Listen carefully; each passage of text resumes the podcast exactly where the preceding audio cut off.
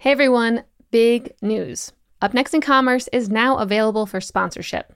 If you love this show and you, or maybe your company, or someone in your network that you know may want to reach an audience of supremely smart e commerce leaders, then reach out to me at stephanie at mission.org and I'll give you all the juicy details around what our strategic partnerships look like. Email me at stephanie at mission.org and let's chat. Welcome to Up Next in Commerce the show that takes you to the front lines of what's happening in digital, retail, and beyond, with conversations from fast growing startups to the Fortune 500 and everything in between. You'll get a glimpse into what's next. I'm your host, Stephanie Postles, the co founder and CEO of Mission.org, and I'll be your guide through all the trends, innovations, and hot topics in the world of commerce. Most of us have seen the new Mint Mobile commercials with Ryan Reynolds. And if you haven't yet, do a little bit of Googling to find one. You won't be sorry. And it's true, Ryan is more than just a spokesperson. But my guest today, Kenny Smithnanic, the AVP of e-commerce at Mint Mobile, explains how the brand's success goes far beyond Ryan's charm. Tune in to find out how Mint Mobile is achieving exponential growth and what role consumer psychology plays in Kenny's methods and strategies.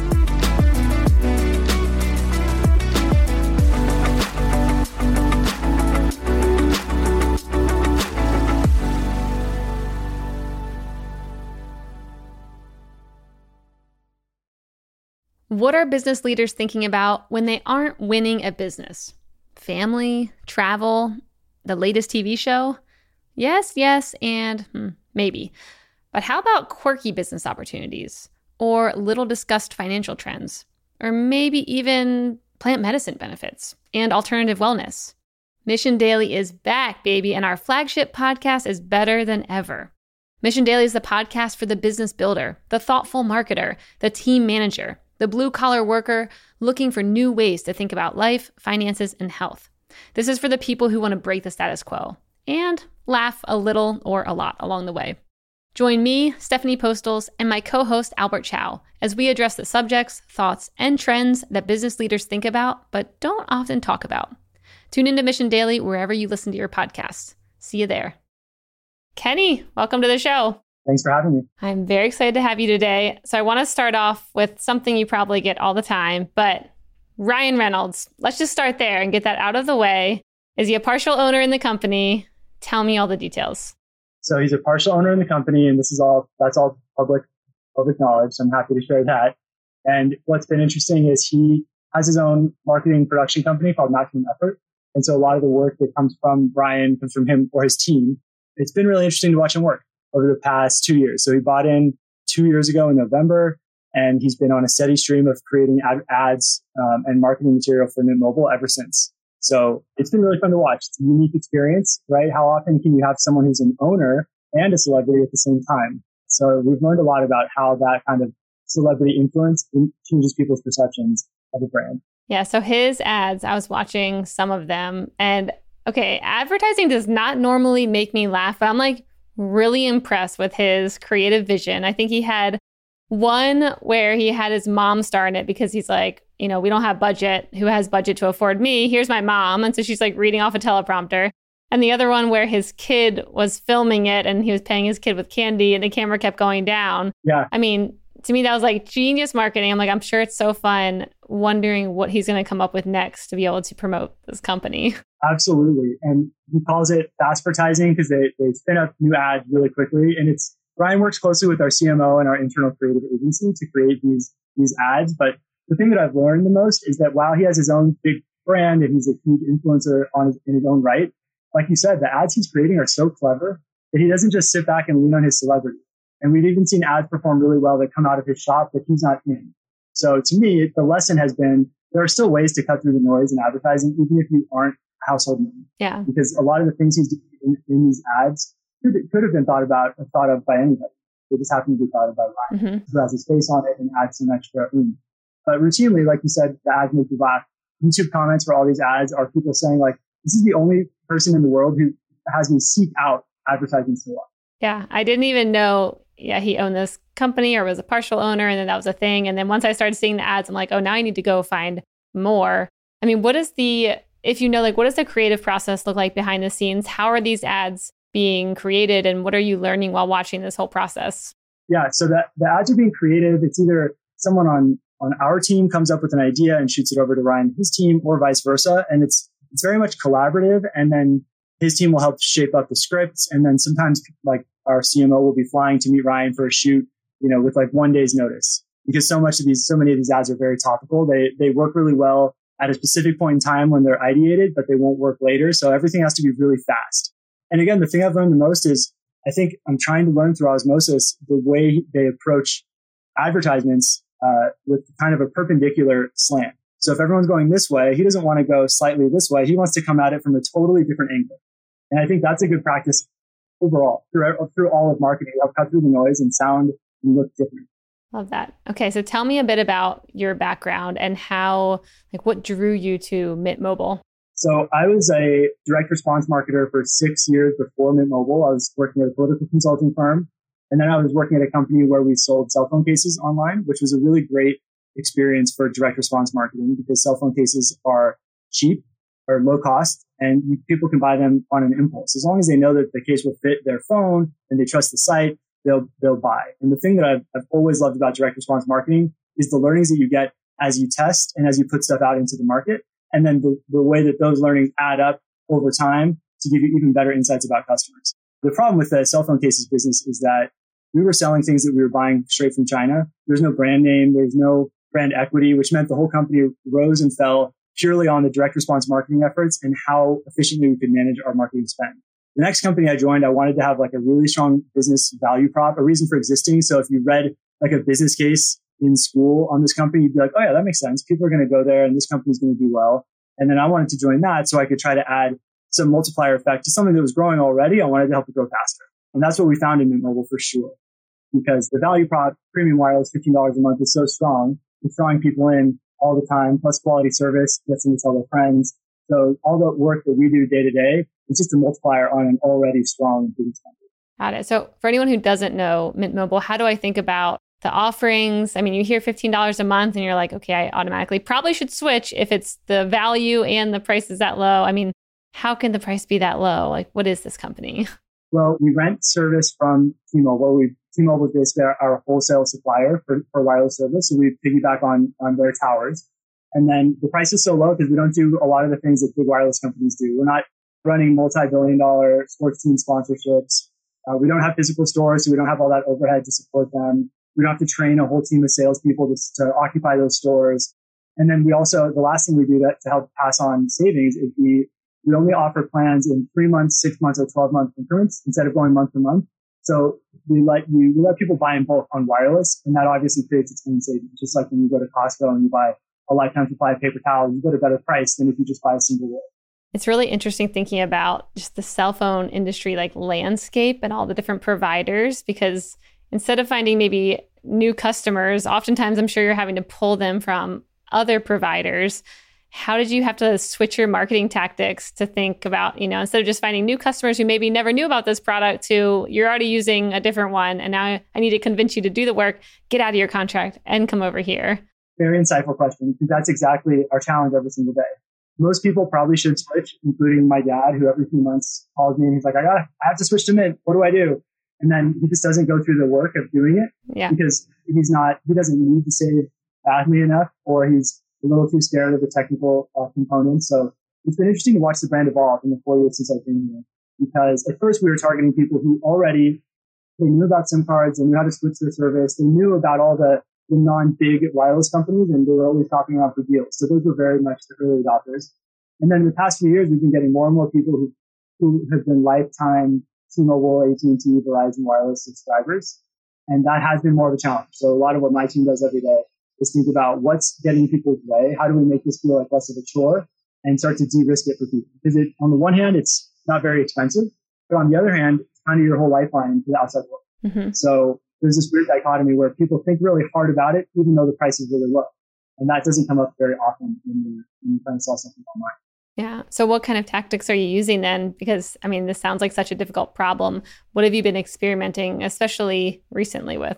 So, the first the first big thing we, we tackled was what we call the validation flow, which tells people that where they live and where they go will have good coverage and that the phone that they have now will work with Mint Mobile. You don't need to buy a phone when you switch to Mint. That's really a big difference between us and the big carriers. Most of the time, the big carriers, you switch into them because they have a killer phone deal. And over the next two years, you're paying off the phone and the carrier is making money because of their overpriced wireless service. So we don't play those games. So you can buy a device from us. It's generally at market value or market price. You don't get a free phone or anything like that because we, we pass all these savings on to you uh, in the form of low cost wireless. One thing we've been experimenting with recently is something that I'm really excited about because, like I said, I mentioned my dad as a use case. I haven't gone to his house and like physically switched him over yet because I'm waiting, using him as a barometer to tell us when we're really getting the sweet spot of making it feel easy. Oh, that's great. Just launched something we call premium activation support. And it's an extra cost. It costs $15. But what it does is it lets people like my dad get that assurance that when they, when they decide to make the switch, they're going to have someone to hold their hand. So active premium activation support, we'll have one of our top tier managers on the customer care side. They'll get on the phone with you. They'll call your current carrier. They'll help you switch your phone. They'll help you get your phone unlocked if you have to. They'll walk you through every single step in the process. So you're never left to figure things out on your own, which I think is where my dad always gets hung up. And I'm using my dad as a model because I know him well, but also I just see his him all over the place in the market in general. People who might come to the site, they start going through the shopping experience, but they just don't love that it's so uh, asynchronous. You buy now, you get your SIM card in the mail, and then you switch over yourself. They'd rather have it be a much more managed process. Mm-hmm. And it's worked well. We've had, we've had a decent take rate on this, on this. And managed with humans behind the scenes or bots, or is it a mix of both? all humans. All humans. I feel like that's crucial for like phone service switching. You definitely want someone to talk to and just be like, just tell me what to do. Make it easy and not get caught up in any loops or anything. And that's why we call it premium activation support because there are automated ways and our, I mean, our activation process is not hard, mm-hmm. but if you're a little unsure and 15 bucks is all it takes for you to really get over the hump, you're still like on your first order, if you buy activation support, you're still paying less than you would this month on your normal wireless bill. Mm-hmm. So all in all, it's a, it's a pretty easy sell. Um, but yeah, having someone there to hold your hand makes a lot of sense. And Mint Mobile, we really do focus on passing, uh, passing savings to customers. So if it wasn't a real person, it was all automated, we probably wouldn't even sell it because there's no cost to us. So why would we give our customers a cost? Mm-hmm. Got it. So I was going through your Twitter and I was reading one of your posts where you were bringing up nudges, where you could kind of like nudge someone to do something. And what was the other one? Was it sludges? Sludge, yeah, sludge. Okay, can you tell me the difference between those two? And then I want to hear if that relates to any of your work today or maybe what you're seeing with that. But first, definitions. Okay, so nudge is a small cue or little push that you can give your customers to get them to take action. So I think nudge really applies when people are switching wireless. Often it's used in in government to get people to do things that are beneficial for them, but they're not doing. A lot of behavioral economists would look at ways to like get people to walk more, take the stairs, for example. And so, what are nudges that you could do, to like slight things you could put in someone's environment to get them to make a better choice or a healthier choice, smarter choice, whatever have you. That definitely plays a role every day in, in how we think about wireless. But pushing someone along to do something they know they need to do is all about removing friction. So we're trying to make it feel as easy as possible, and activation support is definitely one of those things. Sludge is something where you actually add friction to a poor, to the, like, the less valued experience. So the example I gave was, let's say everyone's taking the elevator. It's healthier if they take the stairs. How do you get them to take, how do you encourage stair taking? Well, what they did is they added a delay on the elevator door closing. They added like 26 seconds to the door's close time. So people are sitting there for 15 more seconds, like this is taking forever. I'm just going to take the stairs. And it leads to a huge increase in taking the stairs. I think that there is a strong application of this to business in general and, especially a high consider purchase like selling wireless, but I haven't found a good way. That's what I was going to ask. Or do you think this could be applicable to e-commerce brands? Because I was trying to think like, when is the time I could make something slightly more difficult for a customer in a way that you know gets them going in a better direction, but you don't lose them? Or do you think it's more of maybe like a brick and mortar type thing or solving, you know, solutions in the real world that maybe can't be monetized? Yeah, definitely the very latter with things that can't be monetized. Yeah. And then for the business, I think it's about finding ways. So one example might be for uh, for Mint Mobile, we sell two different types of SIM cards where we fulfill service via either a physical SIM card that we mail to you or an eSIM, which is all online. So you could buy a wireless service and activate today because we send you a QR code and then it does some settings on your phone and you can start using the service.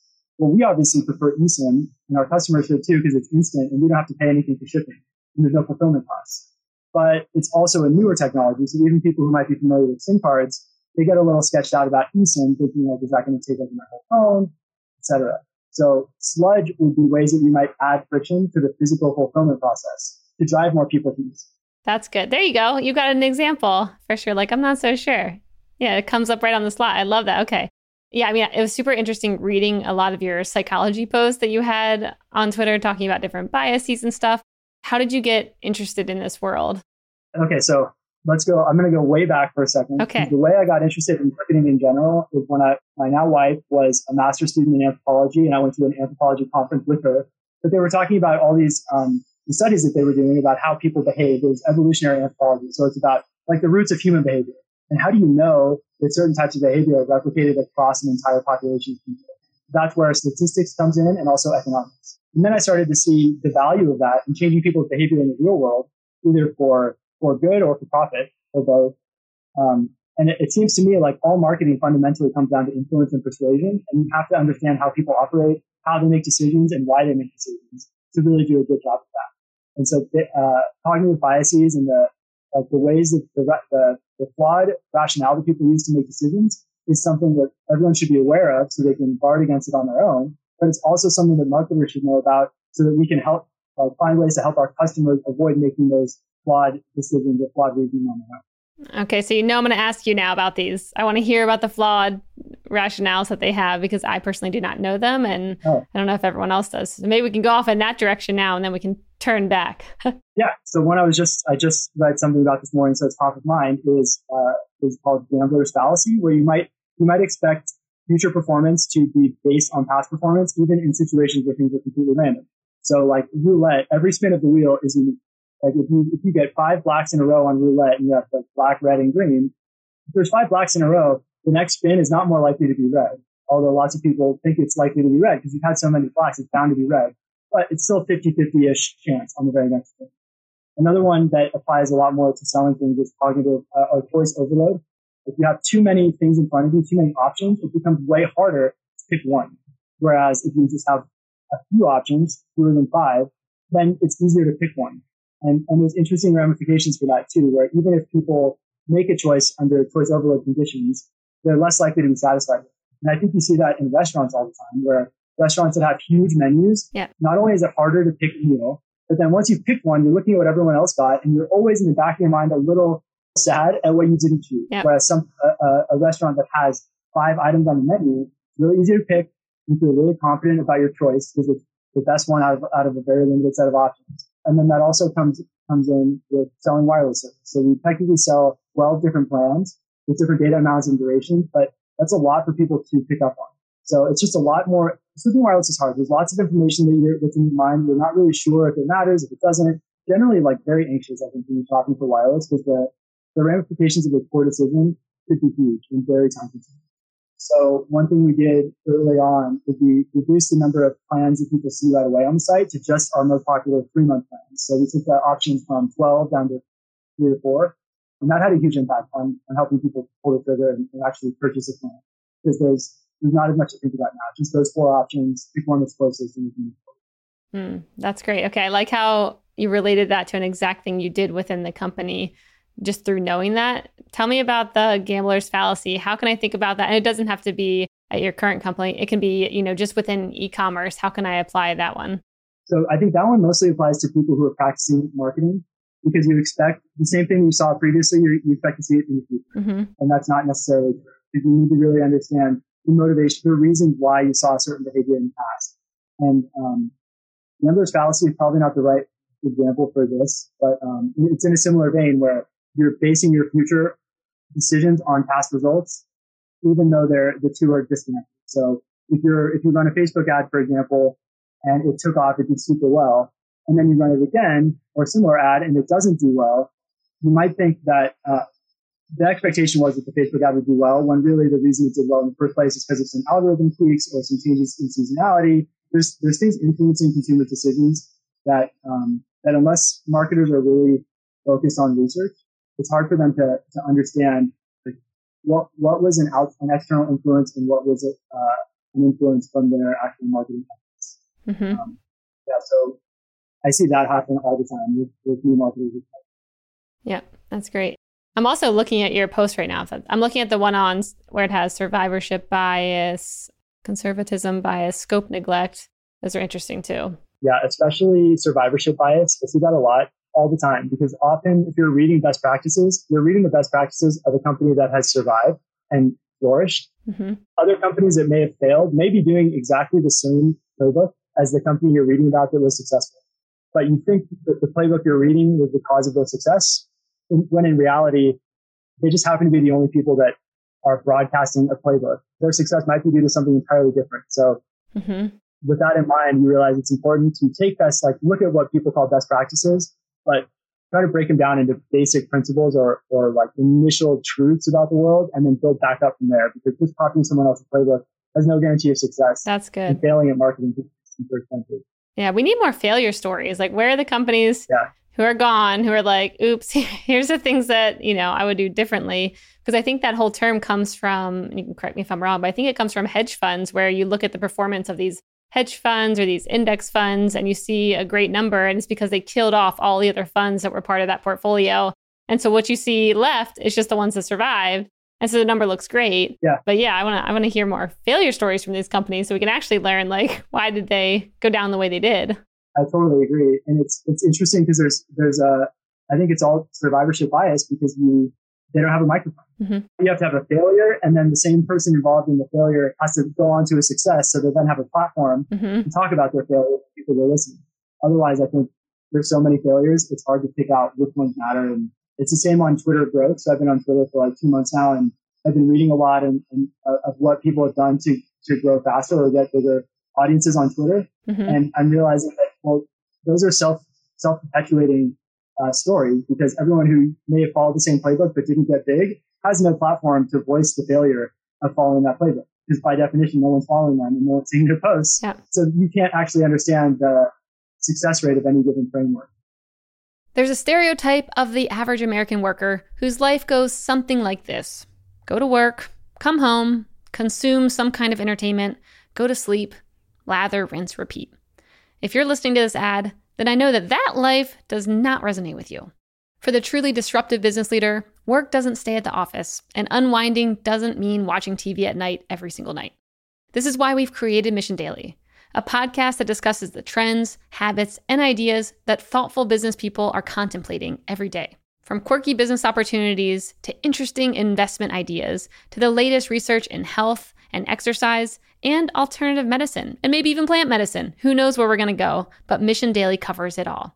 We're releasing new episodes every weekday. So join me, Stephanie Postles, and my co host Albert Chow as we discuss the subjects, thoughts, and trends that business leaders think about but don't talk about publicly, that is.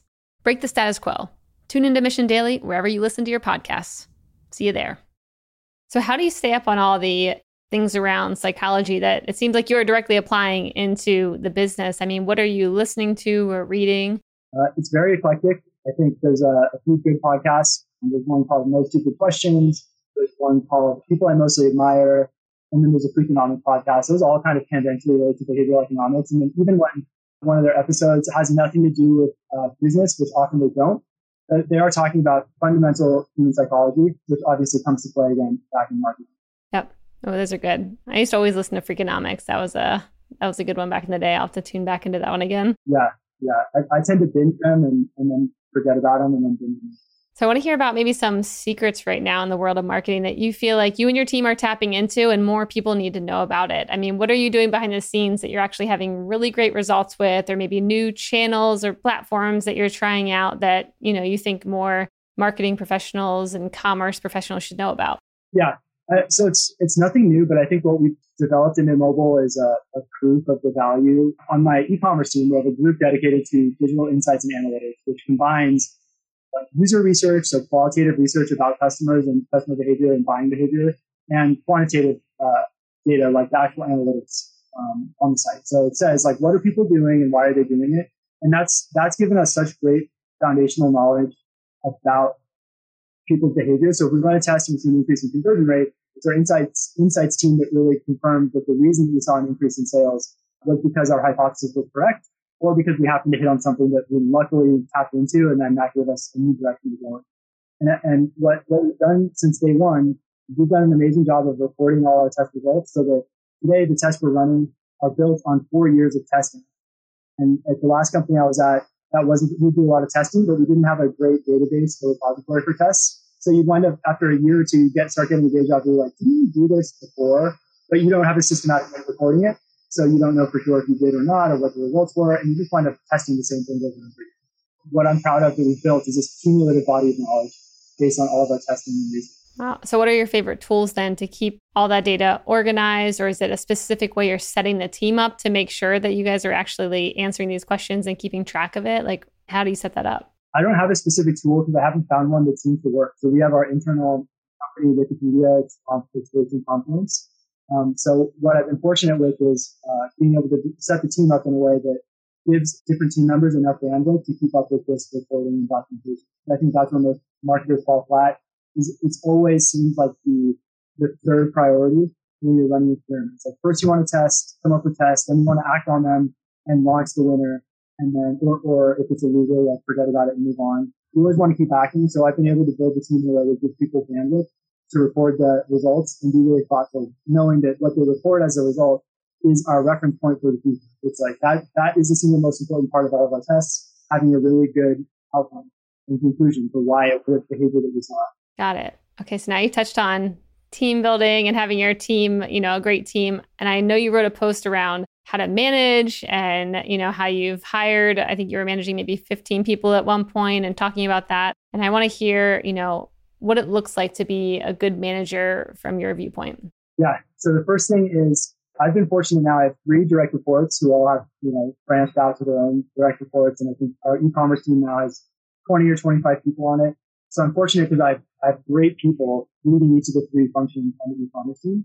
Once you have great people like the people I have that I, I get to work with, everything becomes so much easier because a lot of the conversations are so constructive and there's no direction. It's all just a meeting of the minds. And my role becomes creating a good scaffold and process framework for them to be able to focus 100% on delivering the marketing, either insights or experiences or content that they have to deliver. They don't have to worry about all the other things. The data is there for them to access the teams that can feed it to them, and then there's good pipelines for getting it out the door. So all they need to do is focus on uh, really good customer-based insights and executing ideas against them. That's been really fun as a new challenge for me four years ago, and increasingly I see it as the role of marketing leaders to create structure for the more tactical leaders to execute within without having to worry about the red tape of messy processes or unclear objectives. The hardest part, obviously, since COVID has been getting to know really junior members of the team. So we do um, we do a lot of uh, team lunches where we'll play games. We'll do like a digital Pictionary, and then two or three times a year we'd fly everyone in to be in person. we'd do a lunch and a dinner and like an all day mm-hmm. just get to know you.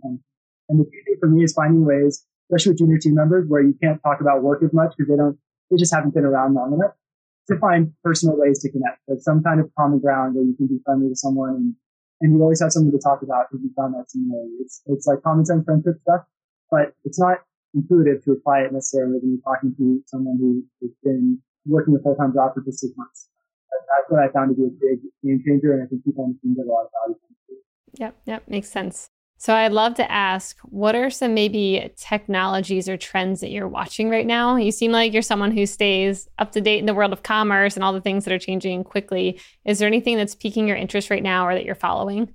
Yeah, I'm still I'm looking really heavily at quizzes right now. They've been okay. I think they've been big for a couple years on a lot of websites, but they're interesting because they break the mold of normal e-com based uh, best practices. Say so normally on e-commerce, you're trying to reduce the number of inputs required to, to do a thing. So on a checkout form, the fewer inputs you have, the more conversions you get.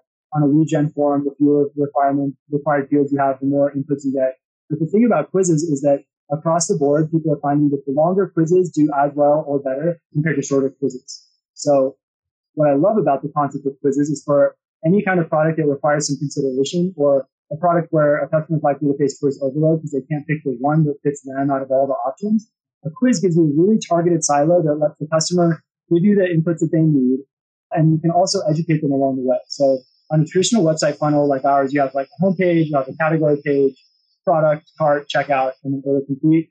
And you're trying to like put, and the customer is really only interested in one piece of information on each of those pages because they think they know what they want. So whether your copy that's trying to sell the customer on picking you is read or not is a total crapshoot because it's one piece of content among many on page.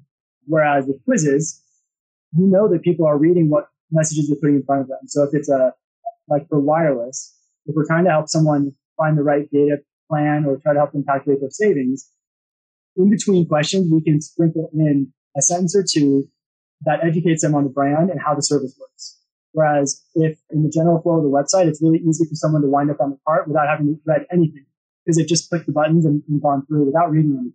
The quiz lets you educate someone. And at the end, they're more likely to buy because they have a very targeted recommendation on what to buy. And they feel confident because they spend so much time with the quiz. Of course, it's going to understand their needs better. And it asks them all the questions that they think are relevant making this decision. Oh, that's great. And then the thing that really interests me is that quizzes don't have to open with something really directly related to selling the product, which could feel more like a chatbot. So we're looking at different ways to make, we haven't found a one that I love yet, but we're looking at different ways to make the opening question of the quiz a lot more engaging and surprising. What, you know, getting people to think like, what is this? And then it starts with some questions that you're like, this doesn't seem related to wireless at all. Yep. But then after you started to answer, you're kind of hooked in and then then we get into the wireless and in the end it's kind of a, a blend. That's fun. Okay, what's your favorite question that you've at least brainstormed? It didn't have to go live, but opening question. Yeah. It, okay, so I I can never remember the right wording for it, but it's something like piggybacking on other quizzes that might exist, but it's like, which Marvel superhero is your cell is your uh, phone usage most like? It's good. I would start that. Yeah. So I can see how Thor might not use a cell phone at all. He's like just texting. And so like maybe if you're, you know, if you're in your 60s or 70s, you somehow match more with Thor. But if you're on there all day, every day, maybe, I don't know, maybe it's like you're Tony Stark and he's always connected. Um, if you have a lot of connected devices in your house, that mm-hmm. kind of mm-hmm. thing. So we haven't really put that into words or, or run it through rigorous results or uh, testing yet, but I think there's something there to try. that's exciting. Yeah, it was fun. We put a quiz on our website to see, you know, should your company partner with us on a podcast? And with the answers, we put little memes or you know things like GIFs that were moving and that quiz converted so much better than the one that just had the answers which from our perspective we were like okay we have b2b buyers they don't want to mess around with GIFs and you know that's like maybe too young for them and it converted higher when we added the more like, you know, animated answers. Just on the results? Yeah. I mean, the completion rates were way higher because people wanted to, like, I guess they wanted to get through and see what GIFs we had throughout the whole quiz because they were on every slide.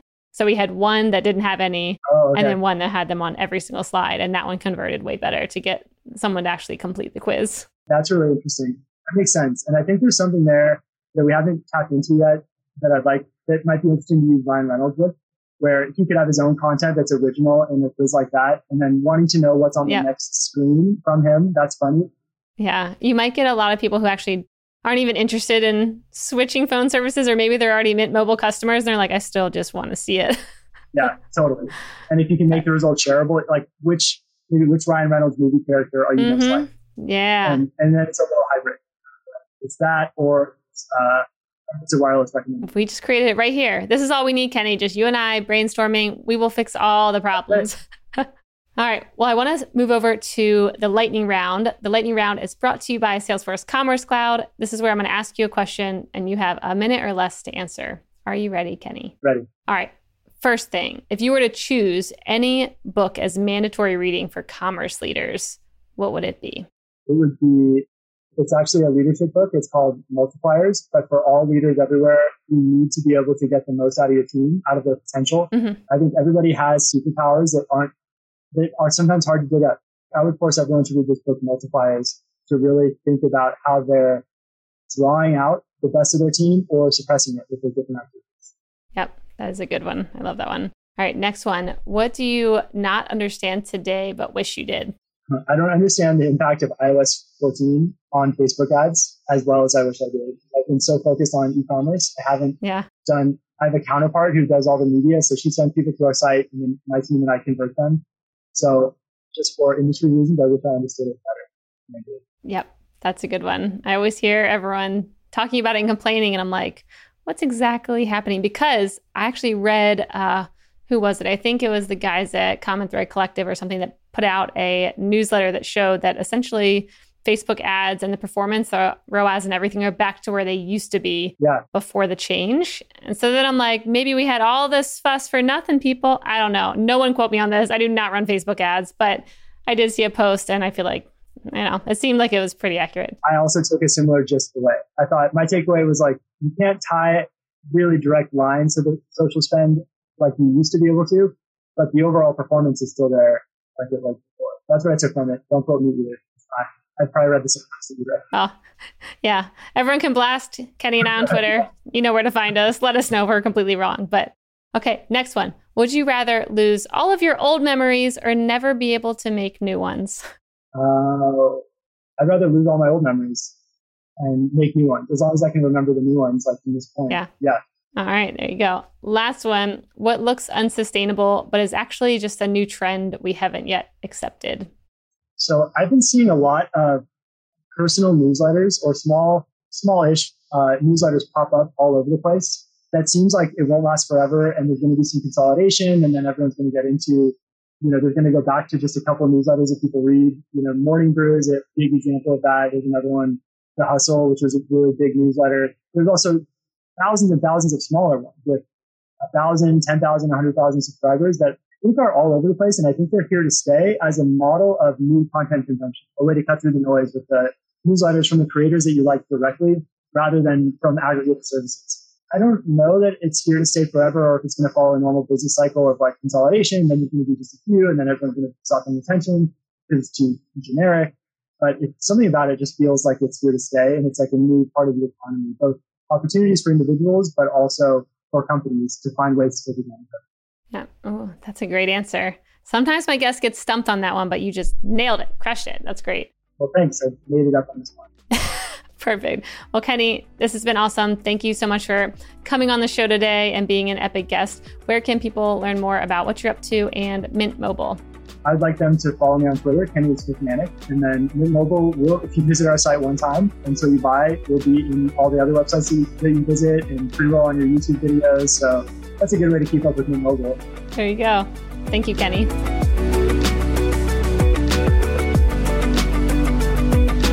Hey, listeners, thanks for tuning into this episode. I hope you enjoyed it as much as I did. If you haven't already, please subscribe, rate, and review this podcast. It helps spread the word, and I would greatly appreciate it. See you next time.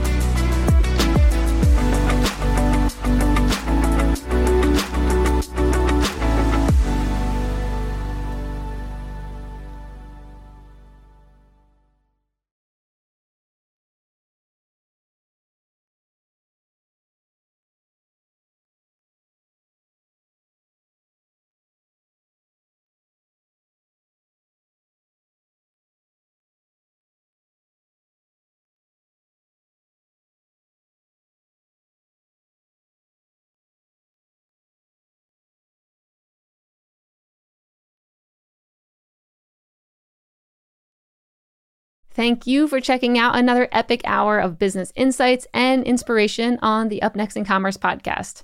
If you like what you've heard and you're interested in partnering with us to bring your brand to a growing audience of e commerce experts, reach out to me at stephanie at mission.org to get the conversation started.